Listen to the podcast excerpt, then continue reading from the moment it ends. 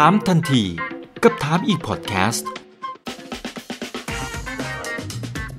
ถามแบบรู้ลึกรู้จริง เรื่องเศรษฐกิจและการลงทุนกับผมอีกบรรพตครับ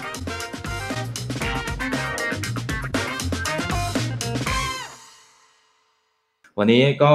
เรียนเชิญนะครับ บุคคลที่ผมเองก็นับถือนะครับว่าเป็นไอดอลนะครับโดยเฉพาะในแวดวงพวกเทคโนโลยีอะไรต่างๆนะครับท่านนี้ต้องยกให้เขาเลยนะครับกับพี่รันคุณนิรันประวิทนา ผู้ก่อตั้งและประธานเจ้าหน้าที่บริหาร Ava Advisory ครับ สวัสดีครับสวัสดีครับคุณอีกครับพี่รันครับเราเคยคุยกันเรื่องหนึ่งนะครับ แต่ว่าก็ใช้เวลาพอสมควรแล้วอันนั้นเกี่ยวข้องกับตลาดทุนนะครับ วันนี้เปลี่ยนเปลี่ยนนะฮะเปลี่ยนฟิลมาหน่อยนะครับ เป็นเรื่องของเทคโนโลยีที่มันกำลังจะเปลี่ยนโลกทั้งในมุมของโลกการทางธุรกิจ แล้วก็โลกของการใช้ชีวิตประจำวันของพวกเราด้วยนะครับสำหรับใน หัวข้อนี้นะครับที่ชวนพี่รันเนี่ยเข้ามาคุยกันเนี่ยก็จะเป็นหัวข้อที่เกี่ยวข้องกับพวก เอ่อของ AI อะไรต่างๆนะครับมันก็จะเป็นเทรนที่มันมาแล้วแหละนะครับแต่ว่ามันก็คงจะมาเป็น super megatrend ในอีกไม่ช้านี้เราคงจะเห็นภาพมากยิ่งขึ้นนะครับ อย่างล่าสุดนะพี่รันมันก็จะมีเนี่ยตัวนี้นะครับที่เขาแชร์กันเยอะๆเลยนะครับเป็นภาพจาก Twitter ของคนที่มีชื่อว่าช่างไห่เนโกะนะครับเขาโพสต์ไว้ว่า KFC เนี่ยปรับตัวได้ดีมากๆนะครับเนี่ย จะเห็นว่าในช่วงที่เป็นโควิด -19 นะครับ หลายคนก็พยายามจะคีปไอโซเชียลดิส a ทนซิ่งนะครับ คือพยายามที่จะห่างออกจากการไม่ไปที่หน้าร้านอะไรต่างๆ นานา ที่จีนเขา advance ไปกว่านั้นนะครับ เดี๋ยวให้ดูภาพกันจะชัดนะครับ ว่าเขาทำอะไรอย่างไรนะ อันนี้คือภาพรถไร้คนขับ ที่ขาย KFC นะครับ แล้วก็ถูกควบคุมโดยระบบ 5G และไอ้รถไร้คนขับตัวนี้มันก็จะไปตามสถานที่ต่างๆ นะฮะแล้วก็ให้ผู้บริโภคคนจีนเนี่ยนะครับอาจจะจ่ายเงินเป็นแบบ cashless society นะครับใช้ระบบจดจำใบหน้านะครับในการจ่ายตังค์พอจ่ายตังค์เสร็จปั๊บไอ้ตัวตู้ที่เห็นอยู่ตรงกลางเนี่ยนะครับมันจะเปิดออก แล้วผู้บริโภคคนจีนเนี่ยก็จะหยิบไก่ไปกินเลยนะครับแล้วไอ้รถคันนี้มันก็จะไปตามจุดอื่น ๆอีกนะครับอันนี้คือความ advance ของทางฝั่งของประเทศจีนนะครับที่เขามาถึงตรงจุดนี้ละแต่จะชวนคุยทางในมุมของ AI ที่มันอยู่เบื้องหลังนะครับพี่หลานนะคือเข้าใจว่าส่วนหนึ่งที่อยู่เบื้องหลังมันคือระบบ ปัญญาประดิษฐ์ระบบ AI ใช่ไหมฮะใช่ถูกต้องครับอ่าครับมันเป็นหลักการมันควบคุมอะไรยังไง ครับพี่รันพอจะตรงนี้เล่าให้ฟังเห็นภาพหน่อยต้องเล่าในเทคโนโลยี AI ในการทำพวก autonomous vehicle หรือพวก autonomous driving เนี่ยมันมีการพัฒนาหรืองานวิจัยกันมาหลายปีแล้วล่ะ ตั้งแต่เทสลาทำรถยนต์อัตโนมัติ หรือทาง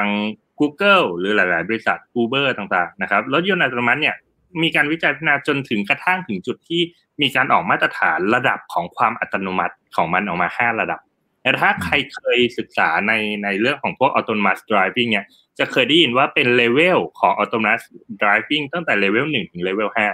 ผมเล่าให้ฟังเบื้องต้นก่อนเลเวลหนึ่งเนี่ย เป็นรถยนต์อัตโนมัติที่เขาเรียกว่า hand on hand on คืออัตโนมัติในระดับที่คนขับยังต้องจับพวงมาลัยอยู่นะครับ hand on เช่นอะไรบ้าง ระบบช่วยเบรก ระบบช่วยจอด หรือระบบพวกสัญญาณเตือนเวลาเฉียวชนหรือเข้าใกล้สิ่งกีดขวางต่างๆ พวก hand on เนี่ยรถในปัจจุบันเนี่ยมันใช้ hand on ก็คือไอตัวเลเวลหนึ่งเนี่ยเกือบไปทั้งหมดเลยฮะทุกคันนะครับพอมาเลเวลสองเนี่ยเรียกว่า hand off hand off คือระบบที่อัตโนมัติมากขึ้นถึงระดับที่คุณปล่อยมือจากพวงมาลัยได้ อืมพวงมาลัยได้ อย่างเช่นเอ่อระบบที่มันสามารถกำหนดความเร่งเอ่อเหยียบคันเร่งให้ หรือปรับพวงมาลัยให้อยู่ในช่วงกลางเลนได้ หรือสมมุติเวลาขับเร็วๆ มีรถข้างหน้าที่เริ่มชะลอตัว มันจะเหยียบเหยียบเบรกให้เองนะไอ้พวกเลเวลที่เป็นเลเวล hand off เนี่ยก็เริ่มมีเห็นให้บริการกันหลายหลายยี่ห้อแล้วเหมือนกันนะครับทีเนี้ยพอข้ามมาเป็นเลเวลสามเลเวลสามเนี่ยเขาเรียกว่า eyes off eyes off คือคุณไม่จำเป็นต้องมองถนน คุณไม่จำเป็นต้องสนใจก็ได้แต่คุณยังต้องนั่งอยู่ที่ที่คนขับนะ คือคุณปล่อยมือ แล้วคุณไม่ต้องสนใจถนนละ ปล่อยมันขับเองเลยนั้นระดับ eyes off เนี่ยเลเวลสามเนี่ยก็คือจะค่อนข้างขับแทนมนุษย์ได้ค่อนข้างสมบูรณ์ เพียงแต่ว่าคนยังจำเป็นต้องสแตนบายเพื่อเกิดเหตุสุดวิสัยเนี่ยเขาสามารถเข้ามาจัดพวงมาลัยได้ได้อย่างเช่นเทสลาตรงนี้ยังเป็นเลเวลสามอยู่นะฮะทีนี้เลเวลสี่เลเวลสี่เนี่ยเขาเรียก mind off mind off คือ คุณไม่ต้องสนใจเลย คุณหยิบโทรศัพท์มือถือมาเล่น คุณสามารถอ่านการ์ตูนดูหนังฟังเพลงได้เลย แล้วก็ให้รถยนต์มันขับเอง อันนี้เลเวลสี่ นะครับ คือรถของ KFC ตัวเนี้ยจริงผมเห็นข่าวเหมือนกันตอนที่คุณดิกแชร์มา คือ KFC เนี่ยใช้ของยี่ห้อ Neolix ซึ่งเป็นบริษัท autonomous driving ของจีนนะเขาเคลมว่าของเขาเนี่ยเป็นเลเวลสี่นะครับ ก็เป็นระดับที่ขับเองได้หลบหลีกสิ่งกีดขวางได้นะครับซซึ่งก็มีหลายเจ้าที่ทำตรงนี้ออกมานะฮะเทคโนโลยีเบื้องหลังของมันเนี่ยมันจะเป็นเรื่องของระบบเซนเซอร์ครับระบบเซนเซอร์ที่จะตรวจสอบสภาพแวดล้อม ต้องบอกอย่างนี้ก่อนว่าในธุรกิจ autonomous driving เนี่ยมันมีการ ใช้เซนเซอร์หลากหลายรูปแบบ อย่างเทสลาเนี่ย เขาจะใช้กล้อง ใช้กล้องธรรมดานะฮะ ในขณะ Neolix หรือหลาย ๆ เจ้าเนี่ยจะใช้ตัวเซนเซอร์ที่เรียกว่า LiDAR ผมคิดว่าคำนี้น่าจะคุ้น ๆ กัน เพราะว่า iPhone 12 มี LiDAR มาติดตั้งในเครื่อง จริงๆ LiDAR เนี่ยมันเป็นอุปกรณ์เซ็นเซอร์ที่เอาไว้วัดระยะทางไว้ดูตำแหน่งวัตถุที่อยู่รอบ ๆ ตัวรถนะครับพอเราใช้อุปกรณ์ LiDAR เนี่ยมันจะทำให้รถเนี่ยสามารถรับ input ได้ว่ารอบ ๆ เขาเนี่ยมีอุปสรรคอะไร หรือมีสภาพแวดล้อมเป็นยังไง ซึ่งในทางทฤษฎีแล้ว LiDAR เนี่ยมันแม่นยำกว่ากล้อง จริงๆ LiDAR เป็นเทคโนโลยีที่มันมันย่อมาจากคำว่า light detection and ranging นะครับ LiDAR เหมือนเรดาร์เลยครับเทคโนโลยีคล้ายกัน แต่เรดาร์เนี่ยใช้คลื่นวิทยุในขณะที่ LiDAR เนี่ยใช้แสง คือมันยิงแสงเลเซอร์ออกไป แสงมันสะท้อนออกมาปุ๊บแล้วมันก็จะใช้การคำนวณระยะเวลาที่มันสะท้อนกับมันเนี่ย เพื่อประเมินว่าสภาพแวดล้อมเนี่ยมันมี อุปสรรคสิ่งกีดขวางอะไรบ้างนะครับหลักการของ autonomous driving ก็จะใช้ไรด้ายิงออกไปรอบๆตัว เพื่อดูว่ารอบๆตัวมีอะไร เสร็จแล้วใช้ AI ในการประมวลผลว่าโอเค ถ้าข้างหน้าฉันเจออุปสรรคเจอคนข้ามถนนเจอรถตัดหน้า ฉันจะต้องชะลอหรือฉันต้องเบรกหรือฉันต้องหยุดยังไงบ้างนะครับหัวใจของ AI ก็จะเป็น 2 เรื่องครับเรื่องของ Input กับเรื่องของการประมวลผลนะครับพอเรารู้ Input รอบตัวมีอะไร AI ก็ทำการคำนวณได้แล้วว่าฉันจะเคลื่อนที่ด้วยความเร็วแค่ไหนนะฮะในขณะที่ กลุ่มที่ใช้กล้องเนี่ยอย่างเทสลาเนี่ยใช้กล้องอีลอนมัสจะไม่ค่อยชอบไรด้าเท่าไหร่เขาจะค่อนข้างดีเขาให้เหตุผลไหมครับเออเอายิงแม้กระทั่งทีมผมเองเนี่ยทีมเอไอที่ผมบอกว่าในเชิงอุดมคติแล้วเนี่ยกล้องน่าจะเก่งกว่า อันนี้อันนี้ผมผมยังเรียกว่า debatable ในในในวงการนะยังยังคงพูดไม่ได้ แต่ผมยกอย่างง่ายๆ มันเคยมีข่าวรถเทสลาที่ชน รถบรรทุกแล้วชีวิตเนี่ยนั่นสาเหตุคือกล้องเนี่ยตีความผิด ในรูปรถบรรทุกเนี่ย สกีนท้องฟ้า และทำให้กล้องเนี่ยเข้าใจภาพเนี่ยว่ามันคือท้องฟ้า มันยังอยู่ไกล และทำให้มันเกิดอุบัติเหตุขึ้น เนี่ยมันคือข้อจำกัดของกล้องเวลาคุณเจอกล้องเนี่ยมันอาจจะมีโอกาสหลอกตาคุณได้ ว่าสิ่งที่อยู่เห็นข้างหน้าเนี่ยจริงๆมันเป็นภาพไกลเหมือนกับคุณอีกเคยเล่นไหมพวกที่มันเป็นภาพลวงตาในพิพิธภัณฑ์อะไรเงี้ยที่ให้เราเห็นใช่ใช่ครับ แยกแยกไม่ค่อยออกอะใช่เพราะคุณ มันอาจจะเป็นหนึ่งในล้านก็ได้นะ ที่เราเจอสภาพแวดล้อมที่มันหลอกกล้องได้ว่าสิ่งเนี้ยมันยังอยู่ไกลแต่จริง ๆ มันใกล้แล้ว มันก็เกิดอุบัติเหตุได้ เพราะกล้องเนี่ยมันจับระยะทางไม่ได้ครับมันเห็นได้เหมือนกับตาคนเห็นแค่นี้ในขณะที่อุปกรณ์อย่างไรด้าเนี่ยมันสามารถจับระยะห่างของวัตถุได้แม่นยำดังนั้นในทางทฤษฎีแล้วเนี่ย ผมยังคิดว่าจริง ๆ แล้วฮะ ไม่จำเป็นต้องเลือกเลย ใช้เซ็นเซอร์ทุกอย่างย่อมดีที่สุด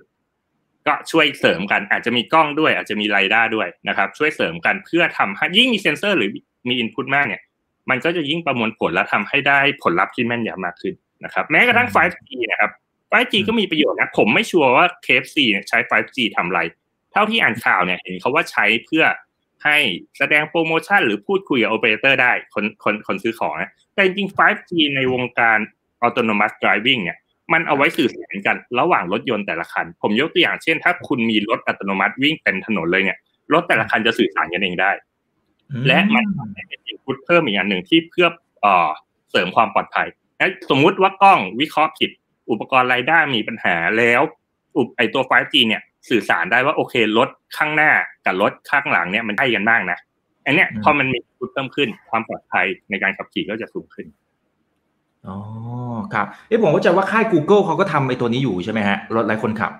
ใช่เอ่อ Google ใช้ไรด้าเหมือนกันนะครับ Google ใช้ไรด้าเหมือนกันครับเท่าที่เท่าที่พี่รันมีข้อมูลเนี่ย ตอนนี้ค่ายไหนที่เขาไปไกลมากที่สุดในเรื่องรถไร้คนขับครับ จริง ๆ ผมคิดว่าทุกค่ายเนี่ยเคลมกันว่าฉันเก่งนะครับ เท่าที่รู้เนี่ยหลาย ๆ ที่เนี่ยก็จะเป็นเลเวลสี่กันหมดนะครับ เพียงแต่ว่ายังไม่เคยเห็นกันพิสูจน์หรือการแข่งขันกันจริงจังนะว่าว่าเจ้าไหนดี แต่ผมคิดว่า เท่าที่เท่าที่ทราบตอนนี้นะฮะจากข้อมูลเนี่ยของเทสลาก็ค่อนข้างพิสูจน์จากสถานการณ์จริง เยอะที่สุดผมคิดว่า การที่คุณบอกว่ารถคุณเจ๋งเนี่ย มันตอบไม่ได้หรอกจนกว่าจะเจอสภาวะแวดล้อมจริงในถนน คุณ test ในแลบยังไงก็ตามเนี่ย มันก็ยังเชื่อยาก แต่การที่คุณถูกรถเอามาใช้ในถนนจริง ๆ มีการเก็บข้อมูลจากการขับขี่จริง ๆ กลับไปประมวลผลและปรับปรุง AI ของคุณจริงเนี่ยดังนั้นหมายความว่ารถที่มีการใช้งานจริง เยอะ เท่าไหร่เนี่ยจะยิ่งมีโอกาสที่คุณจะพัฒนาได้เก่งขึ้นมาเท่านั้นนะซึ่งตอนนี้ในความเห็นผมเนี่ยตัวเทสลาเนี่ยก็จะมีมีมีข้อได้เปรียบตรงนี้ เนื่องจากว่าเขามีข้อมูลการขับขี่ปริมาณมากเต็มไปหมดเลย ที่จะสามารถมายกระดับความสามารถของ AI เขาได้ในอนาคตครับแต่ก็จะว่าหลาย ๆ ประเทศเนี่ยเขาก็ยังไม่ได้ผ่านกฎหมายที่จะให้รถไร้คนขับเนี่ยมาใช้ในเชิงพาณิชย์ได้จริงเลย ถูกไหมฮะคือคืออาจจะบอกว่าเอ๊ะแล้วถ้าสมมติมันจะมีข้อตัวแย้งนะพี่ลันเช่นสมมติสมมติมันเกิดอุบัติเหตุขึ้นมาเอ๊ะมันจะโทษใครหรือเอ๊ะมันจะโดนแฮกหรือเปล่าเหมือนในหนังอะเหมือนในหนังเราจะเห็นว่าไอ้ผู้ร้ายมันชอบแฮกรถพระเอกเลยประมาณเนี้ยนะในในความจริงมันมันทำได้หรือเปล่าครับ จริง ๆ ในในในทางทฤษฎีเนี่ยครับ ไม่มีระบบอิเล็กทรอนิกส์ไหนที่บอกว่าปลอดภัยร้อยเปอร์เซ็นต์นะครับเพียงแต่ว่ามันก็จะมีกลไกป้องกัน หรือมีกลไกระบบควบคุมเอ่อความปลอดภัยอยู่ นะแม้กระทั่งระบบ AI หรือบางที่เขาแม้กระทั่งเอาบล็อกเชนมาใช้เพื่อควบคุมเรื่องของสิทธิในการเข้าใช้งานระบบอะไรต่างๆ มันก็มีหลากหลาย solution ฮะ แต่ถามว่าความเสี่ยงมีไหม ยังมีอยู่แน่นอน เพราะต้องยอมรับว่าเทคโนโลยีนี้ยังค่อนข้างใหม่มาก เพิ่งเกิดมาไม่นานยังไม่ได้ใช้จริงด้วยซ้ำนะ น่าจะยังต้องพัฒนาต่อไปอีกไกลนะครับ อืมอืมครับโอเค อันนี้คือภาพรวมนะครับของตัวรถไร้คนขับนะครับ ก็ก็รอลุ้นอยู่จริงๆ ส่วนตัวก็ลุ้นอยากให้มันเกิดเร็วๆเหมือนกันนะครับ จะได้ลองใช้นะครับ คุณสุขสารบอกว่ารถไร้คนขับแบบใช้ 5G ดีกว่าแบบ GPS ยังไงครับ จริงๆแล้ว GPS เนี่ยต้องยอมรับอย่างหนึ่งนะว่าดาวเทียมเนี่ยมันมีโอกาสผิดพลาดสูงเหมือนกันนะ คือความแม่นยำเรื่องของการบอกตำแหน่งเนี่ยอย่างที่บอกว่ายิ่งคุณมีเซ็นเซอร์เยอะยิ่งดีอย่างเวลาใช้ Google Map บางทีขับขับรถอยู่อะ ตำแหน่งใน Google Map เรายังผิดเพี้ยนไปนะนั้นโอกาสความผิดพลาดของ GPS มันมีสูง ดังนั้นเนี่ยเซนเซอร์ที่จะบอกตำแหน่งของคุณได้เนี่ย มันควรจะมีมากกว่านั้นนะฮะอย่างไม่ว่าจะเป็น LiDAR ไม่ว่าเป็นการใช้ 5G ในการสื่อสารหรือต่างๆนะมันก็จะเป็นตัวเสริม เรียกว่าเป็น input เสริมที่จะทำให้รถยนต์เนี่ยมีข้อมูลที่จะวิเคราะห์หรือพิจารณามากขึ้นนะครับ โดยเฉพาะอย่างที่บอกว่าถ้าเกิดการใช้อุปกรณ์ 5G มากๆเข้าเนี่ย มันมีโอกาสที่รถแต่ละคันเนี่ยจะสื่อสารถึงตำแหน่งของตัวเองได้อะผมยกอย่างหนึ่ง KFC เนี่ยถามว่าผมเดานะ อันนี้ผมเดาผมไม่รู้ข้างใน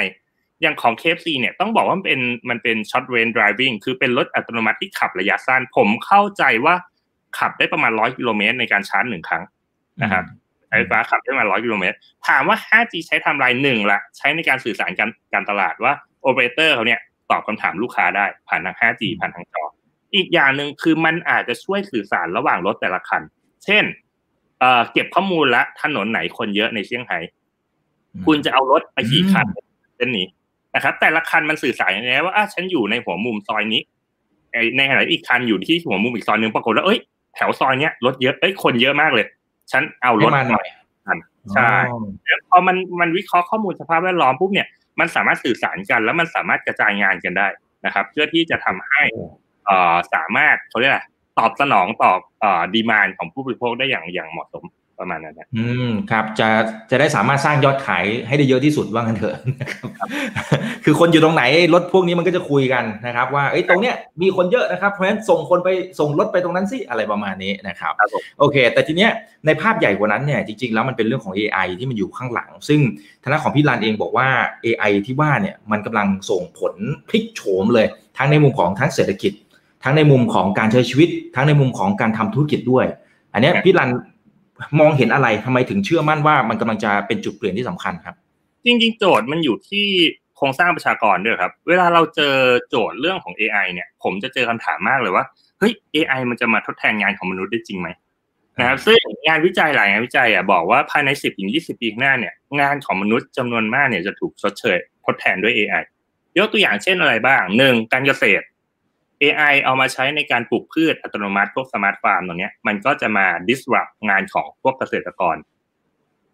งานในโรงงานอุตสาหกรรม AI ที่เอามาใช้ในการผลิตหุ่นยนต์ที่ใช้ในการผลิตเนี่ยก็จะมาชดเชยแรงงานของหนุ่มสาวแรงงานที่เคยทำงานในอุตสาหกรรมอยู่นะครับมีอะไรอีกรถยนต์อัตโนมัติมา คนขับ Grab คนขับเอ่อพวก Uber พวกนี้ก็มีโอกาสตกงานหมดในช่วง 10-20 ปีนี้ว่า ฉันไม่จะเป็นต้องใช้เธอแล้ว เพราะ Uber สามารถสร้างรถอัตโนมัติเองได้นะครับนั้นหลาย ๆ งานมันมาทดแทนงานของมนุษย์ นั่นแปลว่า ถ้าเราจำนวนประชากรของเราเท่าเดิมเนี่ย มีโอกาสสูงว่ามนุษย์จะต้องตกงานนะดังนั้นการตกงานที่ว่าเนี่ยมันก็ส่งผลในเชิงเศรษฐกิจอยู่แล้วว่า ถ้าเกิดอัตราการจ้างงานมันต่ำลง มันจะเกิดอะไรขึ้น ถ้าอัตราการว่างงานสูงขึ้น จะเกิดอะไรขึ้นนะครับ ซึ่งตรงนี้มันก็สะท้อนกับโครงสร้างเศรษฐกิจที่เราเห็นกันว่ามันเป็นที่เราเรียกว่า aging society คือ ยุคที่คนแก่เยอะนะฮะอย่างที่เรารู้กันตอนนี้ aging society มันมีผลหนักมากหลาย ๆ อย่าง ไม่ว่าจะเป็นเรื่องของภาวะหนี้ภาครัฐ ที่ผมผมน่าจะเคยคุยคุณอีกไปแล้วว่า ระบบประกันสังคมอะมันมีความเสี่ยงที่มันจะล้มละลายสูงมาก เพราะว่าคนแก่แก่ขึ้น เปลี่ยนจากคนที่ส่งรายได้เข้ารัฐในฐานะคนทำงาน ไปเป็นคนที่รับสวัสดิการรัฐ นั่นแปลว่าพวก pension fund ต่างๆ เนี่ยก็จะถูกมีค่าใช้จ่ายเพิ่มขึ้น แล้วคนตอนนี้อัตราการเกิดน้อยลงนะฮะซึ่งอัตราเกิดน้อยลงเนี่ย แถมเจอภาวะที่ขุนยนต์เข้ามาทดแทนงานมนุษย์อีก นั่นแปลว่ารายได้ของ pension fund ก็น่าจะลดลง นั่นหมายถึงรัฐจำเป็นต้องหาแหล่งรายได้อื่น เพื่อจะมาประคองไม่ให้พวก pension fund หรือประกันสังคมเนี่ยล้มละลายนะนั้นการเปลี่ยนแปลงของโครงสร้างประชากรตรงนี้บวกกันเข้ามาของ AI เนี่ยมันจะทำให้แนวโน้มเรื่องของพวก รัฐสวัสดิการต่างๆ ในอนาคตในประเทศพัฒนาแล้วน่าจะเปลี่ยนไปหมดเลยนะซึ่งตรงนี้เป็นเรื่องที่น่าติดตามเหมือนกันว่าการมาของ AI จะทำให้รัฐบาลถังแตกหรือเปล่า เพราะว่าท้ายสุดแล้วอะคนไม่มีงานทำนะฮะโดยเฉพาะอย่างยิ่งคุณอีก หลายคนบอกว่าประเทศอย่างอินเดียหรืออย่างแอฟริกาเนี่ย ได้ประโยชน์จากประชากรที่เติบโตเป็นทรงพีระมิดเลยพีระมิดคือเด็กเกิดเยอะถูกไหมเด็กเกิดเยอะ ผู้ใหญ่สาธารณสุขยังไม่ดีเนี่ย คนอายุมากก็ไม่มาก งั้นคนเขาเลยเชื่อว่าเฮ้ยแอฟริกากับอินเดียน่าจะเจริญเติบโตมากในทศวรรษหน้า แต่เอาจริงเรามาคิดดีๆว่าถ้า AI มาทดแทนแรงงานมนุษย์จริงเนี่ยไม่จำเป็นต้องมีแรงงานเยอะ ใช่เด็กที่เกิดเยอะๆเนี่ยจะจะมีผลอะไรกับระบบเศรษฐกิจไหมเพราะเราเราต้องยอมรับฮะเศรษฐกิจในยุคก่อนปี 2000 เนี่ย เศรษฐกิจโลกขับเคลื่อนด้วยแรงงานมนุษย์กับน้ำมัน ในขณะที่อนาคตเศรษฐกิจอาจจะไม่ได้ขับเคลื่อนด้วยแรงงานมนุษย์ ถ้าเราตัดมนุษย์ออกจากสมการการผลิตไปได้เนี่ย เด็กที่เกิดเยอะๆ ในประเทศที่กำลังพัฒนาจะเจออะไรบ้างเราเรารู้สึกว่า aging society ช่วงนี้มันเป็นช่วงที่เพนเพราะว่าแต่ละประเทศที่กำลังพัฒนาคนเกิดน้อยทำให้มีปัญหาเรื่องของรัฐสวัสดิการ แต่ถ้ามันผ่านช่วงนี้ไปล่ะ ถ้ามันผ่านช่วงนี้ไปเนี่ย ประเทศที่คนน้อยกว่าแล้วมี AI เนี่ยรัฐจะรับภาระในการเลี้ยงดูคนตกงานน้อยกว่านะดังนั้นมันมีโอกาสที่มันจะทำให้เกิด โครงสร้างรัฐสวัสดิการแบบใหม่ อย่างเช่นที่เขาพูดกันเรื่อง UBI Universal Basic Income พวกเนี้ยมันอาจจะเกิดขึ้นได้ในอนาคต ถ้าคุณไม่ได้มากรับรับภาระไม่ไหว อืมครับ ตรงนี้ขยายความนิดนึงครับไอตัว universal basic income ครับแนวคิดของ UBI ฮะมันเป็นแนวคิดของนักเศรษฐศาสตร์กับนักสังคมศาสตร์หลายคนที่บอกว่า ในอนาคตรัฐสวัสดิการจะเป็นการแจกเงิน ให้ประชาชนฟรีๆนะครับ แล้วเพื่อหลีกเลี่ยงการตกงาน นะครับดังนั้นคนก็จะบอกว่าเฮ้ย UBI เนี่ยมันเป็นอุดมคติเป็นยูโทเปียที่เกิดขึ้นจริงไม่ได้ เพราะรัฐจะถังแตกในที่สุดถูกไหมคุณบอกรัฐจะเอาเงินที่ไหนมาจ่ายเป็นเงินเดือนให้ประชาชนทุกคน ถ้าประชาชนไม่ได้มีงานทำนะครับแต่ในทางในทางเศรษฐศาสตร์เขาเคยคำนวณกันแล้วว่า มันมีโอกาสที่จุดหนึ่งเนี่ยทิปปิ้งพอยที่ประชากรลดลงถึงจุดหนึ่งเนี่ยรัฐจะสามารถมีศักยภาพในการที่แจกเงินคนทุกคน โดยที่คุณไม่ต้องทำงานอีกต่อไปแล้ว พูดง่าย ๆ ว่าตั้งแต่ยุคคาร์ลสมาร์กแล้วเขาบอกว่าการผลิตเนี่ยมันเป็นเรื่องของกำลังแรงงานเรื่องของกรรมอาชีพ ถ้าเราบอกกรรมอาชีพไม่มีอีกแล้วในโลกนี้ กรรมอาชีพคือหุ่นยนต์คือ AI หมดเลย นั่นแปลว่าทุกคนจะสามารถอยู่เฉยๆได้ โดยที่ไม่ต้องทำงานแล้วมีรัฐคอยเลี้ยงดูนะอันนี้มันก็เป็นมันเป็นอุดมคติของนักเศรษฐศาสตร์ในกลุ่มหนึ่งที่เขาเชื่อว่าถ้า UBI เกิดขึ้นจริง มันจะทำให้แก้ปัญหาเรื่องของการขาดแคลนแรงงาน โดยใช้หุ่นยนต์ และก็ ประชาชนก็จะมีชีวิตอย่างมีความสุข ซึ่งถ้าจะพูดเรื่องนี้มันจะยาวมากเลยครับ แต่ว่าในทางทฤษฎีเนี่ยมันมีโอกาสเกิดขึ้นได้ ถ้าเกิด AI พัฒนาถึงจุดที่ผลิตแทนมนุษย์ได้ทั้งหมดจริงๆนะฮะมันก็จะช่วยลดต้นทุนภาครัฐได้เยอะมากในการผลิตปัจจัยสี่ให้มนุษย์ ต้นทุนของการมีชีวิตรอดก็จะถูกกว่าปัจจุบันครับผม อืมครับ ทีนี้มันจะมีบางท่านนะครับเขาบอกว่าโอเค AI มันจะเข้ามาแทนที่แต่มันจะมาแทนที่ไองานที่มันเป็นแบบพวกเบสิก นะครับงานที่อาจจะไม่ได้ใช้ทักษะความคิดสร้างสรรค์อะไรมากมายนะครับเพราะฉะนั้นคนเนี่ยก็ยังสามารถอยู่รอดแล้วก็อยู่คู่กับไอ้พวก AI กับไอ้พวกหุ่นยนต์ได้ ถ้าสมมติเราขยับตัวเอง ไปในสมมุติว่าเป็นตำแหน่งหน้าที่การงานที่มันต้องคิดสร้างสรรค์นู่นนี่นั่นอะไรต่างๆ อันนี้พี่รันเห็นด้วยไหมฮะจริงๆมีทั้งส่วนที่เห็นด้วยไม่เห็นด้วยนะคือคือในมุมผมเนี่ย เราต้องยอมรับอย่างหนึ่งว่า AI เนี่ยมันเริ่มก้าวข้ามข้อจำกัดหลาย ๆ อย่าง ไปทำงานที่มันซับซ้อนขึ้นได้ละ นะครับไม่ว่าจะเป็น AI ที่ใช้แปลหนังสือในอย่างจีนเนี่ย AI ที่ใช้ในการ translate ซึ่งบางคนบอกการแปลมันต้องใช้ศิลปะในการแปลแต่จริงๆ AI ของจีนเนี่ยเริ่มเก่งถึงระดับที่แปลได้ใกล้เคียงกับมนุษย์มากขึ้นเรื่อยๆดังนั้นงานงานพื้นฐานเนี่ยโอเค คุณจะโดน AI ทดแทนแน่ๆนะในขณะที่งานระดับสูงเนี่ยก็จะเป็นเรื่องที่บางส่วนเนี่ย ถ้า AI มันเก่งขึ้นถึงจุดหนึ่งมันก็อาจจะทดแทนคุณได้นะผมยกตัวอย่างง่ายๆฮะ AI แทนนักบัญชีได้ไหม สามารถแทนได้ แต่ไม่ได้แทนได้ทั้งหมด แต่แทนงานที่น่าเบื่อที่นักบัญชีทำนะครับ อย่างเช่น 80%ที่คุณต้องมาลงบัญชีเนี่ย คุณอาจจะไม่ต้องทำให้ AI ทำแทน แล้วคุณไปโฟกัสงานที่มันเป็น high level มากขึ้นนะครับผมว่าเรื่องพวกนี้มันมีโอกาสเกิดขึ้นสูงมาก แม้กระทั่งหุ่นยนต์ผ่าตัดแทนหมอก็ยังมีแล้วเลย อืมครับ ตอนนี้หรือแม้กระทั่งหุ่นยนต์สัตว์เลี้ยงอะคือแม้กระทั่งสัตว์เลี้ยงมันก็อาจจะตกงาน แต่จริงๆไอ้เรื่องสัตว์เลี้ยงผมจะเห็นต่างหน่อย ผมรู้สึกว่าสิ่งที่ AI แทนมนุษย์ไม่ได้แน่ๆ คือ human touch อ่าเหมือนที่แจ็คหมาพูด อืมใช่ human touch นั่นเป็นเป็นเป็นจุดหนึ่งนะที่ผมคุยกับหลายคนผมรู้สึกว่าประเทศไทยอะยังมี competitive edge ตรงนี้อยู่ คือเราบอกว่าไทยเป็นประเทศการเกษตร ถ้าไทยโฟกัสเป็นประเทศการเกษตรเนี่ยไทยสู้ประเทศอื่น ๆ ได้ยากเพราะ AI มันจะมาแทนการเกษตรละแต่ถ้าไทยประเทศในเชิงบริการล่ะ เป็นเรื่องของ hospitality ให้คนต่างชาติมาอยู่เมืองไทยมาลองสเตย์เมืองไทยมา ดูแล healthcare เมืองไทย อะไรที่มันเกี่ยว human touch เนี่ย AI แทนยากอะคนยังหอยหาการดูแลที่เป็นมนุษย์มากอยู่ และสิ่งเนี้ยมันจะสร้างมูลค่าเพิ่มมากขึ้นเรื่อยๆในยุคที่หุ่นยนต์เข้ามาแทนนะนั่นนั่นผมมองว่ามันเป็นทางออกของประเทศไทยอย่างหนึ่งว่า ถ้าคุณโฟกัสที่การบริการ คุณโฟกัสไปที่ human touch เนี่ยเป็นสิ่งหนึ่งที่ AI น่าจะมาทดแทนหรือชดเชยยากที่สุด ครับคุณสกอตบอกว่าเทคโนโลยีเหล่านี้ถ้ามันมาจริงๆเนี่ยน่าจะเป็นประโยชน์กับพวกหุ้นอิเล็กทรอนิกส์ใช่ไหมครับ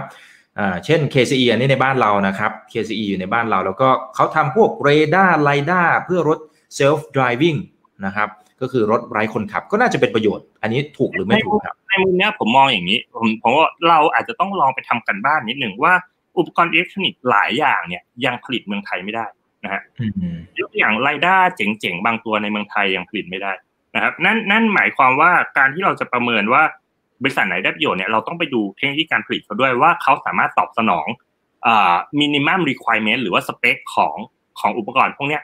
ที่บริษัทเหล่านี้ใช้ได้จริงไหมเพราะหลาย ๆ บริษัทเนี่ยลงทุนผลิตเองเลยด้วยซ้ำพอรู้สึกว่ามันไม่มีใครตอบโจทย์ฉันได้อะไรเงี้ยนะฮะดังนั้นถามว่ามีมีอิทธิพลในเชิงบวกไหมผมคิดว่ามี แต่ว่าต้องไปทำกันบ้านเพิ่มว่าสเปคของโรงงานหรือเทคโนโลยีของโรงงานผลิตหรือบริษัทต่าง ๆ เหล่านี้สามารถ ตอบสนองต่อต่อการผลิตอุปกรณ์เหล่านี้ได้มากน้อยแค่ไหนอืมครับแล้วภาพที่เราคุยกันในวันนี้ครับพี่รันอ่าเช่นทั้งรถไร้คนขับนะครับ ที่จะมีโอกาสที่ใช้อย่างแพร่หลายนะครับ หรือแม้กระทั่งเนี่ยพวก AI ที่มันจะเข้ามาแทนที่มนุษย์เนี่ย ถ้าตามประสบการณ์ของพี่รันเองเนี่ยคิดว่ามันน่าจะเห็นในเร็วแค่ไหนยังไงฮะ จริง ๆ ในในมุมผมอะฮะน่าจะใช้เวลาไม่ไม่เร็วไม่ช้านะครับ ผมคิดว่าภายใน สิบปีห้าปีเนี่ยน่าจะเริ่มเห็นแล้วแต่อาจจะยังไม่เป็น mass adoption แต่ถ้าอยู่ในช่วงสิบปีถึงยี่สิบปีเนี่ยผมน่าจะคิดว่านะ น่าจะเข้าระดับ mass adoption ได้นะครับ mass adoption คือมันกลายเป็น majority แล้วของรถยนต์ปกตินะฮะอ๋อ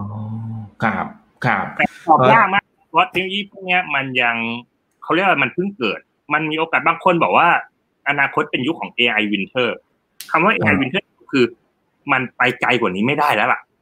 มันพัฒนาเร็วกว่านี้ไม่ได้ล่ะ ซึ่งแต่ก็มีข้อถกเถียงเยอะฮะ เรื่องพวกนี้เราก็เลยคิดว่าเป็นโอปิเนียนอย่างหนึ่งมันไม่ใช่แฟกต์นะครับ ดังนั้นนักวิทยาศาสตร์หลายคนก็ยังรู้สึกว่าเฮ้ยมันไปได้ไกลกว่านี้นะ บางคนก็บอกเฮ้ยมันใกล้ถึงทางตันแล้วนะแต่แต่ถ้าจากประสบการณ์ที่ผมเห็นในวงการเนี่ย คือโอกาสเติบโตของ AI ในปัจจุบันมันยังมีอีกเยอะมากนะครับ โดยเฉพาะพวกรถไร้คนขับ เพียงแต่ว่าก็ต้องดูสภาพแวดล้อมด้วย ดูข้อกฎหมายด้วย นะครับ อย่างเช่น ถนนในเมืองไทยผังเมืองของไทย แม้กระทั่ง autonomous driving level 4เนี่ย ก็อาจจะยังมีปัญหาในการขับรถในถนนเมืองไทยนะครับ มันน่าจะงงมากอะ ผมว่านะหรือหรือแม้กระทั่งการขับขี่รถอะใช่อินฟราสตรักเจอร์ต่างๆมันจะเป็นต้องเอื้อประโยชน์ เมืองจีนก็ถึงขนาดบางเมืองสร้างเมืองออกแบบถนนสำหรับรถยนต์อัตโนมัติโดยเฉพาะนะนั้นประเทศอย่างจีนหรืออย่างประเทศที่พัฒนาแล้ว มีโอกาสที่จะเกิด mass adoption ได้มากกว่า ในเมืองไทยน่าจะเกิดช้าและน่าจะน่าจะยากกว่าเยอะครับ อืมครับครับทีนี้มันมีไอ้รูปเนี่ยครับแต่จริงเขามีการประชุมไปตั้งแต่ในช่วงปีที่แล้วแล้วแหละนะครับแล้วก็เป็นการดีเบตกันของคนระดับโลกนะครับ ฝั่งซ้ายก็เฮียแจ็คหมานะครับแล้วก็ฝั่งขวาคืออีลอนมัสก์นะครับซึ่งซึ่งเขาก็ตกเถียงกันเรื่องของ AI นะครับว่าเอ้ตกลงมันจะดีหรือมันไม่ดีอะไรยังไงนะครับคุณอีลอนมัสก์บอกว่าถ้าเอานับปัจจุบันนะปัจจุบัน AI มันยังไม่ค่อยฉลาด นะครับหมายว่ามันฉลาดระดับหนึ่งแต่มันยังสู้คนสู้มนุษย์เนี่ยยังไม่ค่อยได้ แต่อนาคตมันเหนือกว่าแน่ๆนะครับแล้ว AI มันจะมีความเร็วกว่ามนุษย์นะครับเพราะว่าแบนด์วิดที่มันสูงแบบไม่มีจำกัดเลยนะครับการสื่อสารแบบมนุษย์มันอาจจะถือว่าช้ากว่าช้ากว่าขบวนการคิดของ AI ซะด้วยซ้ำในอนาคตไกลๆนะนะครับแล้วก็หลายอาชีพตอนนี้เขาบอกว่าเดี๋ยวจะโดน AI เนี่ยมาแทนที่ทั้งหมดเลย เพราะว่าณตอนนี้เนี่ย นะครับถึงแม้ว่านักหมากรุกเองจะเก่งแค่ไหนก็ตาม ก็ยังแพ้ AI นะครับแล้วณปัจจุบันเนี่ยอันนี้อันนี้คุณนิรอนมาร์สบอกนะครับ ปัจจุบันอาชีพหนึ่งที่ทำกันอยู่เนี่ยแล้วยังมีโอกาสรอดคือโปรแกรม AI คือคนที่เป็นคนเขียนโปรแกรมให้กับ AI แต่ในอนาคต AI มันจะเขียนโปรแกรมด้วยตัวมันเอง แล้วมันจะเก่งจนกระทั่งคนที่เขียนโปรแกรมให้เนี่ยก็ต้องตกงานเหมือนกันนะครับแต่สิ่งที่เขากังวลคือเขากลัว เขากลัวมันจะเกิดอันตรายในอนาคตเหมือนที่เราเห็นในหนังอะไรต่างๆ นานานะครับ ว่าสุดท้ายมันจะมาทำร้ายอะไรพวกเราหรือเปล่านะ คุณแจ็คมาอีกด้านหนึ่งคุณแจ็คมากับกับมองอย่างนี้นะครับ บอกว่า AI เนี่ยโอเค ส่วนหนึ่งเนี่ยมันสร้างมาเพื่อให้เข้าใจมนุษย์นะครับ แล้วก็หาทางออกให้กับปัญหาที่มนุษย์เราสร้างนะครับ มันจะมีผลดีอยู่เหมือนกันนะครับ ในแง่ของการพัฒนาคุณภาพชีวิตทำให้คนนั้นมีคุณภาพชีวิตที่ดีมากขึ้นเรื่อยๆนะครับ คือมันยังมองในมุมที่ต่างกันนะถ้าเป็นในมุมพี่รันพี่รันเทน้ำหนักไปทางไหนมากกว่า จริง ๆ ผมมองว่าทั้งสองท่านเนี่ยไม่ใช่ผู้เชี่ยวชาญ AI ที่แท้จริง แต่โอเค ในมุมในมุมของจังหมาเป็นเชิงนักธุรกิจ ส่วนอีลอนเนี่ยเก่งมาก แต่เขาก็ยังไม่ใช่ AI scientist ที่สร้างทั้งสองคนเนี่ยยังอาจจะยังมีความเข้าใจผิดเพี้ยนบางอย่างในเรื่อง AI ไปพอสมควรนะครับ อย่างเช่นอีลอนบอกว่า AI จะพัฒนาโปรแกรมเอง โอเค มันจะมีพวกเทคโนโลยีอย่าง Auto ML อะไรบางอย่าง ซึ่ง AI สามารถทำเองได้บางส่วน แต่สิ่งที่ผมพยายามจะบอกคือ AI แทนมนุษย์ได้ไหม หลาย ๆ งานเนี่ย AI จะแทนมนุษย์ในตามกฎพาเรโตครับ คือ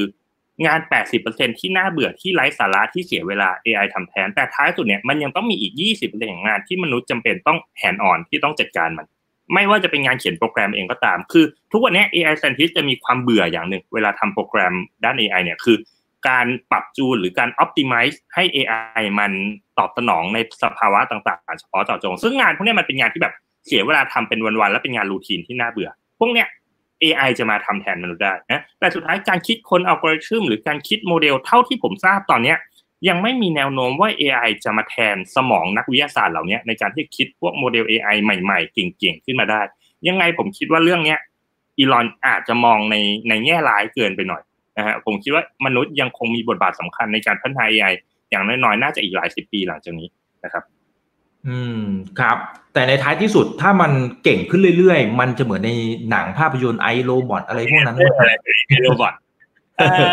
คิดว่าตอนนี้นักวิทยาศาสตร์ AI หลาย ๆ คนเนี่ยกำลังศึกษาในเรื่องของเอ่อเชิงปรัชญาว่า AI เนี่ยในอนาคตเนี่ยจะมีบทบาทแค่ไหนในสังคมโลก แม้กระทั่งอย่างที่ผมเคยเล่าเรื่องของคาร์ล มาร์กซ์เนี่ย ว่าสุดท้ายถ้า AI ทำงานแทนมนุษย์เนี่ยเราจะสามารถเรียก AI ว่าเป็นชนชั้นกรรมาชีพได้ไหมถ้า AI เป็นอาชีพจริง ๆ แล้วเนี่ย AI ต้องมีสวัสดิการหรือเปล่านะครับ อะไรต่างๆเนี่ย ผมคิดว่าหลาย ๆ อย่างเนี่ย การพัฒนาด้านเทคโนโลยีเนี่ยมันจะควบคู่ไปกับเรื่องของกฎหมาย แล้วก็เรื่องของ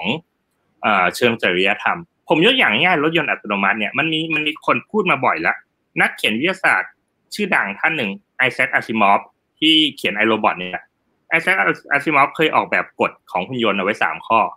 ข้อแรกคือหุ่นยนต์ห้ามทำร้ายมนุษย์ ข้อสองคือหุ่นยนต์ต้องปกป้องมนุษย์ตราบเท่าที่ไม่ฝ่าฝืนกับกฎข้อหนึ่งอะไรเงี้ยไอ้กฎของหุ่นยนต์ของไอแซคอาซิมอฟเนี่ยมันทำให้มันเกิดความขัดแย้งกับรถยนต์ขับเคลื่อนอัตโนมัติด้วยนะคุณอีก ผมยกตัวอย่างเช่นถ้าคุณอีกนั่งรถยนต์ขับเคลื่อนอัตโนมัติไป วิ่งอย่างเร็วไปในถนนเลย อยู่ๆมีเด็กวิ่งตัดหน้ารถ คำถามคือรถยนต์อัตโนมัติ ซึ่งถือเป็นหุ่นยนต์หนึ่งตัว จะตัดสินใจยังไง ถ้าตัดสินใจหักหลบ รถยนต์วิเคราะห์แล้วว่าคุณอีกมีความเสี่ยงที่จะเสียชีวิตแต่ถ้ารถยนต์ตัดสินใจชนไปเลย รถยนต์จะฆ่าเด็กนะโอ้โหพอคุณเจอสภาวะแบบเนี้ยคำถามคือคุณอยากให้รถยนต์ตัดสินใจยังไงล่ะโอ้โหยากมาก มันเป็นมันเป็นเรื่องเชิงจริยธรรมแล้วฮะมันเป็นเรื่องเชิงจริยธรรมแล้วและถ้าในอนาคตมันมีข้อมูลที่ลึกขึ้นกว่านั้นล่ะ สมมุติมีคนตัดหน้ารถสองคนซ้ายกับขวา คนซ้ายเป็นคนแก่อายุแปดสิบคนขวาเป็นเอ่อวัยทำงานเลย ถ้าคุณประเมินจากการสร้าง GDP คุณจะยอมชนคนแก่ตาย เพราะคนหนุ่มสามารถสร้าง GDP ให้ประเทศได้ แต่ถ้าคนหนุ่มเป็นมะเร็งอยู่ล่ะ แล้วอายุจะเหลือไม่เท่าไหร่คือมันมีปัจจัยที่จะประเมินการตัดสินใจของ AI อีกหลากหลายมาก ซึ่งมันเป็นเรื่องที่ท้าทายนักวิทยาศาสตร์มาก ๆ ในอนาคตที่คุณจะสร้าง AI ที่มันจะ อยู่ร่วมกับมนุษย์ในสังคมโลกได้ โดยที่มันไม่เกิด moral paradox คือไม่เกิดความขัดแย้งในเชิงจริยธรรมนะครับหลายๆอย่างคุณจะเจอปัญหานี้หมด เช่น AI ที่เป็นตำรวจ คุณจะจัดการโจรไหม ถ้าโจรกำลังจะกดระเบิดระเบิดตึกตึกหนึ่งอะไรแบบเนี้ยมันมันจะมีเรื่องผมจะใช้คำนี้ว่า moral paradox คือความขัดแย้งที่มนุษย์เองยังตอบไม่ได้เลยว่าอะไรคือสิ่งที่ถูกสิ่งที่ผิดนะครับซึ่งเรื่องนี้มันไปไกลเกินกว่าเรื่องคณิตศาสตร์แล้ว มันเป็นเรื่องของปรัชญาเรื่องของจริยธรรมแล้วซึ่งตรงนี้ผมคิดว่าหลาย ๆ หน่วยงานหลาย ๆ องค์กรจะเข้ามามีส่วนร่วมมากขึ้นเรื่อยๆ ในช่วงการเปลี่ยนผ่านที่ AI จะเริ่มมามีบทบาทในสังคมมนุษย์มากขึ้น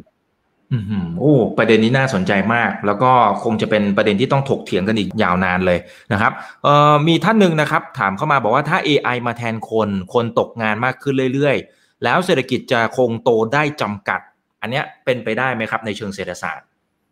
ถ้าพูดอันเนี้ย ผมว่าพูดยาวแน่เลย ผมเอาเอาสรุปแบบสั้นๆก่อนแล้วเราลองคิดภาพนี้ฮะ คือเราต้องยอมรับก่อนว่าโลกที่ผ่านมาเนี่ย มันอยู่ในภาวะที่เราเติบโตด้วยกำลังแรงงานทำไมคนทำครอบครัวต้องมีลูกเยอะ เพราะสมัยก่อนเนี่ย คุณทำเกษตรกร คุณทำเกษตรกรรม คุณมีลูกมาก ๆ เพื่อให้คุณสามารถมีคนมาช่วยผลิตได้และพอคุณเข้าสู่ยุคอุตสาหกรรมเนี่ย คุณเริ่มมีลูกน้อยลงละเพราะคุณต้องไปทำงานโรงงาน คุณให้ลูกอยู่ในเมือง ห้องเล็กๆ คุณไม่จำเป็นต้องมีลูกเยอะพอสู่ยุค AI เนี่ย มันมาพร้อมกับสภาวะที่คนกำลังจะเริ่มไม่มีครอบครัวละ อย่างญี่ปุ่นเนี่ยหลายๆ หลายคนเริ่มให้ความเห็นว่าฉันไม่อยากมีเซ็กส์ฉันไม่อยากมีลูก ฉันอยากอยู่ตัวคนเดียวนะครับนั้นโครงสร้างเศรษฐกิจกับสถาบันครอบครัวเนี่ยมันปรับเปลี่ยนไปพร้อม ๆ กัน ผมพูดอย่างนี้หมายความว่าหมายความว่าในอนาคตเนี่ยสังคมมันจะเริ่มเกิดการเปลี่ยนแปลงคือ โครงสร้างประชากรมันจะลดลงอย่างต่อเนื่องในประเทศพัฒนาแล้วนะครับ นั่นแปลว่าการบริโภคจะหดตัวมหาศาลนะนั้นภาคธุรกิจทุกวันเนี้ยที่มันมีการผลิตที่มัน over over demand มาก ๆ เนี่ย ท้ายสุดแล้วเนี่ย ของมันก็จะขายไม่ได้ ภาวะเงินฝืดก็น่าจะเกิดขึ้นรุนแรงขึ้นนะดังนั้นอะการหดตัวประชากรและการเข้ามาของ AI เนี่ยมันทำให้การบริโภคลดลงนะแล้วมีโอกาสที่จะทำให้เกิดเรื่องของ deflation นะเราสังเกต velocity of money ในยุคหลังๆโควิดนะฮะว่าความเร็วในการเปลี่ยนมือเงินเนี่ยมันตกต่ำลงมาก ๆทำให้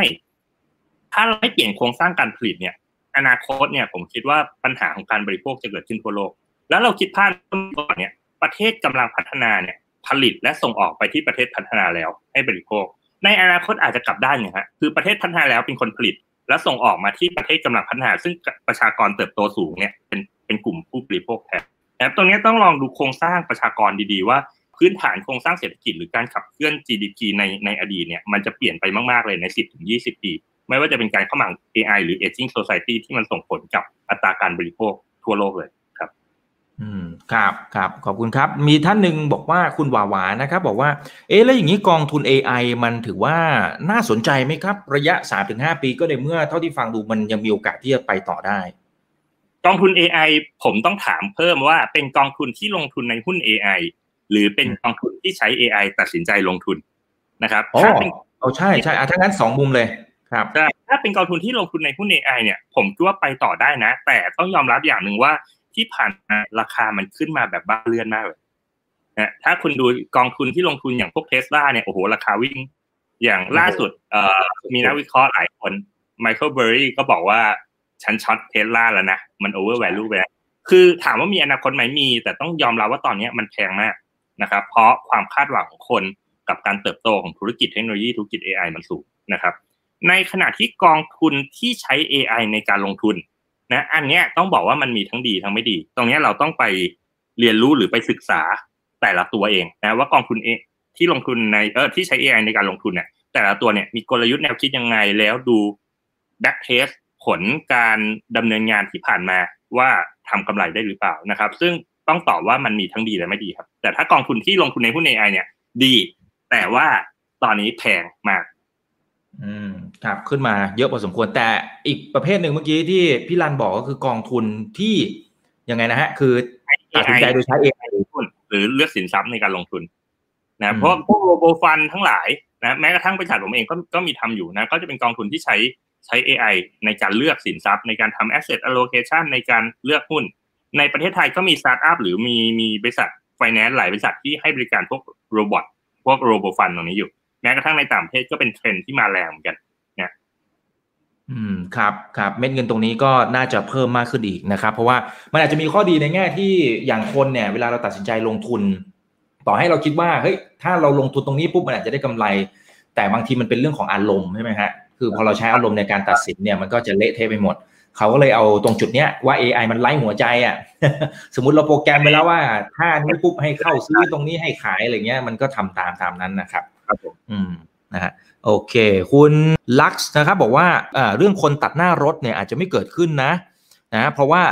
เมื่อเราพร้อมที่จะใช้ AI ในการขับรถเนี่ยพื้นที่นั้นจะถูกห้าม ไม่ให้มีสิ่งมีชีวิตขนาดใหญ่เข้าไป ยกตัวอย่างเช่นช่องทางการวิ่งของรถไฟฟ้า อันนี้พี่รันเห็นด้วยไหมฮะ คือเขาจะจัดอย่างนั้นหรือเปล่าเป็นไปได้ไหมอืมการวางโครงสร้างผังเมืองอะจึงมีนัยยะสำคัญมากเลย ผมยกตัวอย่างถ้าเราอยากจะเอา AI มาใช้ในกรุงเทพเนี่ย แล้วเราจะทำด้วยกฎเกณฑ์ที่ว่าเนี่ย เราต้องเปลี่ยนโครงสร้างผังเมืองหรือโครงสร้างถนนเยอะมาก ซึ่งมันจะเป็นไปไม่ได้ในในอนาคตอันไกลแน่ๆแต่ในบางเมืองอย่างที่เมืองจีนเนี่ยที่เขาพัฒนาเมืองโดยที่ออกแบบสำหรับ autonomous driving เนี่ยสิ่งเนี้ยมันน่าจะเกิด แล้วมันจะทำให้เกิดความปลอดภัยและทำให้เอ่อ ระบบตรงเนี้ยมันเติบโตและแข็งแรงได้มากนั้นเมืองใหม่ที่พัฒนาใหม่เพื่อตอบโจทย์ตรงเนี้ยผมคิดว่าเป็นไปได้สูงฮะแต่ถ้าเมืองเดิมที่จะเปลี่ยนตัวเองเพื่อมารับตรงเนี้ยตรงนี้เป็นเรื่องที่ค่อนข้างยากและมันอย่างที่บอกมันจะเป็นเรื่องของเชิงกฎหมายละที่เราจะเอาเทคโนโลยีเนี้ยมาใช้ในในบางพื้นที่ได้จริงมากน้อยแค่ไหนครับเออถ้าเป็นคำแนะนำทิ้งท้ายสำหรับคุณลูกคุณหลานพอดีผมก็เพิ่งจะมีลูกด้วย 2 เดือนนะครับเออถ้าสมมติอยากจะแนะนำ อ่าเป็นหลานของหลานของพี่รันเนี่ยนะจะแนะนำยังไงดีคือ เรียนอะไรอะพี่ให้มันรอดอะในในยุคแบบเนี้ยจริงๆมีคนถามผมบ่อยมากเลยเฮ้ยให้ลูกเรียนผมตอบสองแบบกันแบบแรกผมตอบเนี่ย ตอบเชิงเขาเรียกอะไรเหตุและผลคุณเรียนแมทเนี่ย คุณเรียนคณิตศาสตร์ คุณเรียนเรื่องปัญญาประดิษฐ์ตรงเนี้ย ผมคิดว่าคุณมีอนาคตในการทำงานที่ดีแน่ แต่ก็ต้องยอมรับว่าเด็กหลาย ๆ คนไม่ได้ชอบ ไม่ได้ชอบคณิตศาสตร์ ไม่ได้ชอบวิชาสถิติ ไม่ได้ชอบพวกอัลจีบราอะไรพวกนี้นะดังนั้นเนี่ยถ้าลูกคุณชอบคณิตศาสตร์ชอบเอ่อเกี่ยวกับตรรกศาสตร์ชอบเกี่ยวกับเรื่องของคอมพิวเตอร์พวกนี้เชียร์สนับสนุนไปทำด้าน AI ด้านพัฒนาตรงนี้ผมว่า work นะแต่ถ้าเกิดคนที่ไม่ได้ชอบเนี่ยคำตอบผมตอบประจำเลยคือทำอะไรก็ได้ ที่ลูกคุณรัก ถ้าลูกคุณรักและทำมัน ผมเชื่อว่าสุดท้ายมันจะทำได้ดี นะครับ แล้วอะไรก็ตามที่คุณทำได้ดีมีความสุขเนี่ยมันมีคุณค่าในตัวเองเสมอนะอืมครับแล้วทำทำให้มันได้ดีถึงจุดหนึ่งเนี่ยมันก็จะมีความโดดเด่นนะครับ เมื่อเปรียบเทียบกับคนอื่นๆ หรือแม้กระทั่งอาจจะไปเปรียบเทียบกับ AI ก็ตาม คือถ้าเราทำด้วย passion ทำไปเรื่อยๆ มันต้องมันต้องเก่งอะ ผมจะบอกอย่างนี้อืมผมผมยกอย่างเคสสุดท้ายเนี่ยคือเขาบอกว่า AI จะมาแทนมนุษย์จริงไหม AI จะมาแทนมนุษย์ที่อยู่ที่มีนฮะคือมนุษย์ที่อยู่ในค่าเฉลี่ยอย่างอย่างเห็น normal distribution เนี่ย มนุษย์ที่อยู่ที่ mean เนี่ย ยังไง AI ก็เก่งกว่า เช่น เช่น ผู้จัดการกองทุนที่ความสามารถโดยเฉลี่ย robot ที่ลงทุนแทน พวก AI ฟันโรบอทฟันก็จะเก่งกว่า แต่ถ้าคุณเป็นผู้จัดการกองทุนที่เทพมากที่เป็นเทพมากเนี่ย ยังไง AI ก็สู้คุณไม่ได้ เช่นเดียวกัน ผมเชื่อว่างานทุกงาน call center จะเป็นพนักงานขายจะเป็นอะไรก็ตามเนี่ย ถ้าคุณมีใจรักและคุณทำมันได้ดี แม้กระทั่งเกษตรกรอย่างที่ญี่ปุ่นที่ปลูกเมลอนลูกหนึ่งตั้งหลายแสนก็คือทำด้วยใจรักทำได้ดีเนี่ย ยังไงหุ่นยนต์อัตโนมัติก็ไม่น่าจะสู้คุณได้ในอนาคตอันใกล้ครับ ครับโอเคขอบคุณมากครับ เขาบอกว่าอย่างค่า SD IQ ของประชากรเนี่ย พบว่าค่า IQ เฉลี่ยมันลดลงนะ เมื่อเทียบกับในอดีตนะครับ แล้วก็พบว่ามีปริมาณคนช่วง IQ ต่ำมันมากขึ้นหลายเท่าตัว เมื่อเทียบกับอดีต แล้วพบว่าที่เกิน 2 SD มีมากขึ้นประมาณสัก 2 เท่าอย่างนี้ AI มันจะช่วยได้ยังไง อืม ผมต้องบอกอย่างนี้ก่อนเออจริงๆมันเป็นกฎเกณฑ์ธรรมชาติเลยครับว่า พอโลกเราเนี่ย เริ่มมีชีวิตที่ดีขึ้น คุณภาพชีวิตดีขึ้นเนี่ย เราต้องยอมรับว่าการดิ้นรนของมนุษย์จำนวนหนึ่งเนี่ยมันน้อยลง และทำให้วิวัฒนาการอะไรต่างๆ ตรงนี้มันก็จะสโลว์ดาวแต่ว่าพอเทคโนโลยีต่างๆ มันพร้อมเนี่ยทำให้มันจะมีกลุ่มเกินสอง SD เยอะเพราะคนที่เก่งเนี่ย มันมีแหล่งข้อมูลหรือมีโอกาสที่จะศึกษาเรียนรู้ได้มากขึ้นและนั้นคนที่ไม่เก่งก็จะแย่ลง คนที่เก่งก็จะโคตรเก่งไปเลย ด้วยสภาพแวดล้อมด้วยอินเทอร์เน็ตด้วยเทคโนโลยีต่างๆ ที่ให้คุณบริโภคข้อมูลบริโภคความรู้นะครับ ผมก็เลยคิดว่าเนี่ยมันเป็นมันเป็นธรรมชาติเลยที่มันจะเกิดความห่างของความสามารถของคนมากขึ้นเรื่อยๆ แล้วมันมีคนกลุ่มหนึ่งที่จะเริ่มเขาเรียกมีขีดความสามารถในการแข่งขันที่ลดลงแน่ที่พวกจีนเนี่ยก็จะเก่งไปเลย นะฮะซึ่งตรงนี้ถามว่า AI จะมาช่วยได้ยังไง ในมุมผมเนี่ยสุดท้ายแล้วเนี่ยความสามารถหรือ IQ เนี่ยมันอยู่ที่ natural selection เลยครับสภาพแวดล้อม ว่าสภาพแวดล้อมเนี่ยมันเอื้อให้คุณพัฒนาตัวเองแค่ไหน ถ้าคุณอยู่ประเทศแบบอย่างเมืองไทยในน้ำมีปลาในน้ำมีข้าวที่คุณไม่ได้ต้องดิ้นรนอะไรเนี่ยในถึงจุดหนึ่งเนี่ยคุณก็อาจจะกลายเป็นสิ่งที่เป็นส่วนเกินของระบบเศรษฐกิจ และคุณภาพชีวิตคุณก็จะด้อยลง พอคุณภาพชีวิตคุณได้ลงผมอย่างอย่างที่ผมพูดเรื่อง UBI อะ UBI มันทำมันแจกเงินให้คนทุกคนอยู่ได้ แต่คนทุกคนอยู่ได้ในจุดที่ผมเรียกว่าเป็น survival threshold survival threshold คือ คุณแค่อยู่รอดได้มีปัจจัยสี่แต่คุณภาพชีวิตคุณไม่ได้ดีขึ้น ดังนั้นถ้าคุณแฮปปี้กับที่ตรงนั้นเนี่ย คุณก็จะไม่มีปัญหาในการใช้ชีวิต แต่คุณจะไม่ได้มีคุณภาพชีวิตที่สูง คุณอาจจะได้กินแค่เนื้อหมูเนื้อวัวถูกๆเนื้อไก่ถูกๆแต่คุณอยากกินวากิว คุณอยากกินเนื้อ A5 คุณก็อาจจะต้อง ยกระดับตัวเองนะผมคิดว่าตรงนี้มันผมก็อ้างอิงเหมือนเดิม คือ Charles Darwin Natural Selection ว่าสุดท้ายแล้วคนจะมีคนกลุ่มหนึ่งที่พยายามผลักดันตัวเองไปจนสุด แล้วกลุ่มนี้จะเป็นกลุ่มที่ประสบความสำเร็จสูงมากในที่กลุ่มคนส่วนใหญ่จะค่อนข้างถอยลง และกลายเป็นกลุ่มที่ไม่ได้มีประโยชน์กับระบบเศรษฐกิจในที่สุดนะครับนั่นนั่นเป็นโลกอนาคตในมุมมองผม แต่ผมย้ำว่าสิ่งที่ผมพูดมันไม่ใช่แฟกต์มันเป็นโอปิเนียนส่วนตัว ซึ่งบางคนอาจจะเห็นด้วยบางคนอาจจะเห็นต่างนะครับ ครับได้ครับอันนี้เรามาแชร์กันนะครับ แล้วก็ครั้งต่อๆไปนะครับเดี๋ยวผมจะขออนุญาตเรียนเชิญพี่รันเข้ามาคุยนะครับในมุมอื่นๆด้วย เพราะพี่รันเองก็จะรอบรู้ในมุมของเศรษฐศาสตร์ในแง่อื่น ๆด้วยนะครับ ผมก็มีความน่าสนใจอยู่หลายมุมนะครับ ถ้าอยากจะให้พี่รันเนี่ยฝากทิ้งท้ายถึงผู้ชมทางบ้านนะครับ แล้วก็ถ้าสมมติท่านไหนอยากจะไปติดตามพี่รันมีช่องทางไหนบ้างครับเรียนเชิญเลยครับก็จริงๆก็ไม่ได้มีอะไรมากครับเพราะจริงผมมีเพจไม่ไม่มีเพจส่วนตัวด้วยผมเป็น Facebook ส่วนตัวเนี่ยแต่ว่า เขียนแชร์บทความทางเศรษฐศาสตร์ก็ใช้ชื่อผมในฮานิรันประวิทนาก็จะแล้วผมก็จะเขียนพวกบทความเศรษฐศาสตร์ต่างๆ ที่ให้เป็นความรู้แต่ละคนก็มีผสมทั้งทัศนคติมุมมองส่วนตัวแล้วก็เล่าข้อเท็จจริงที่มันเกิดขึ้นในในระบบเศรษฐกิจโลก ถ้าใครสนใจก็ก็ลอง follow ดูได้ ครับ พิมพ์ภาษาไทยเลยใช่ไหมฮะภาษาอังกฤษครับผม เป็นเป็น N ชื่อ I R A N ตามที่ขึ้นอยู่บนหน้าจอที่เห็นอยู่เนี่ยนะฮะ แล้วก็น่าจะขึ้นมาแล้วแหละนะครับ ก็ไปตามกันได้เนาะไป follow กันได้ แต่เห็นบอกว่าจะทำหนังสือด้วยเหรอครับอ่าจริง ๆ ผมเป็นเป็นหนังสือที่รวบรวมบทความเศรษฐศาสตร์ผมเขียนไว้นะครับทำเป็นอีบุ๊กอ่าแล้วก็ไปช่วยมูลนิธิที่ช่วยสัตว์จรจัดนะครับก็โอ้ดีครับดีครับให้ให้ pre-order แหละเดี๋ยว pre-order แล้วก็อ๋อเดี๋ยวอาจจะมาแชร์แชร์ลิงก์กันนะครับ ก็จะได้เป็นครับที่ว่าไม่ได้ตั้งราคาครับใครอยากซื้อในราคาเท่าไหร่ก็ตามจิตศรัทธาเลยครับ โอ้สุดยอดพี่รันถ้าเสร็จเมื่อไหร่บอกผมนะยินดีเดี๋ยวตรงครับนี้เดี๋ยวช่วยกันครับผมครับวันนี้ขอบพระคุณมากครับพี่ขอบคุณมากคครัรับบเดี๋ยวครั้งหน้าเจอกันครับ อย่าลืมนะครับว่าเริ่มต้นวันนี้ดีที่สุดขอให้ทุกท่านโชคดี และขอให้มีเสรีภาพในการใช้ชีวิต ผมอีกบรรพตครับ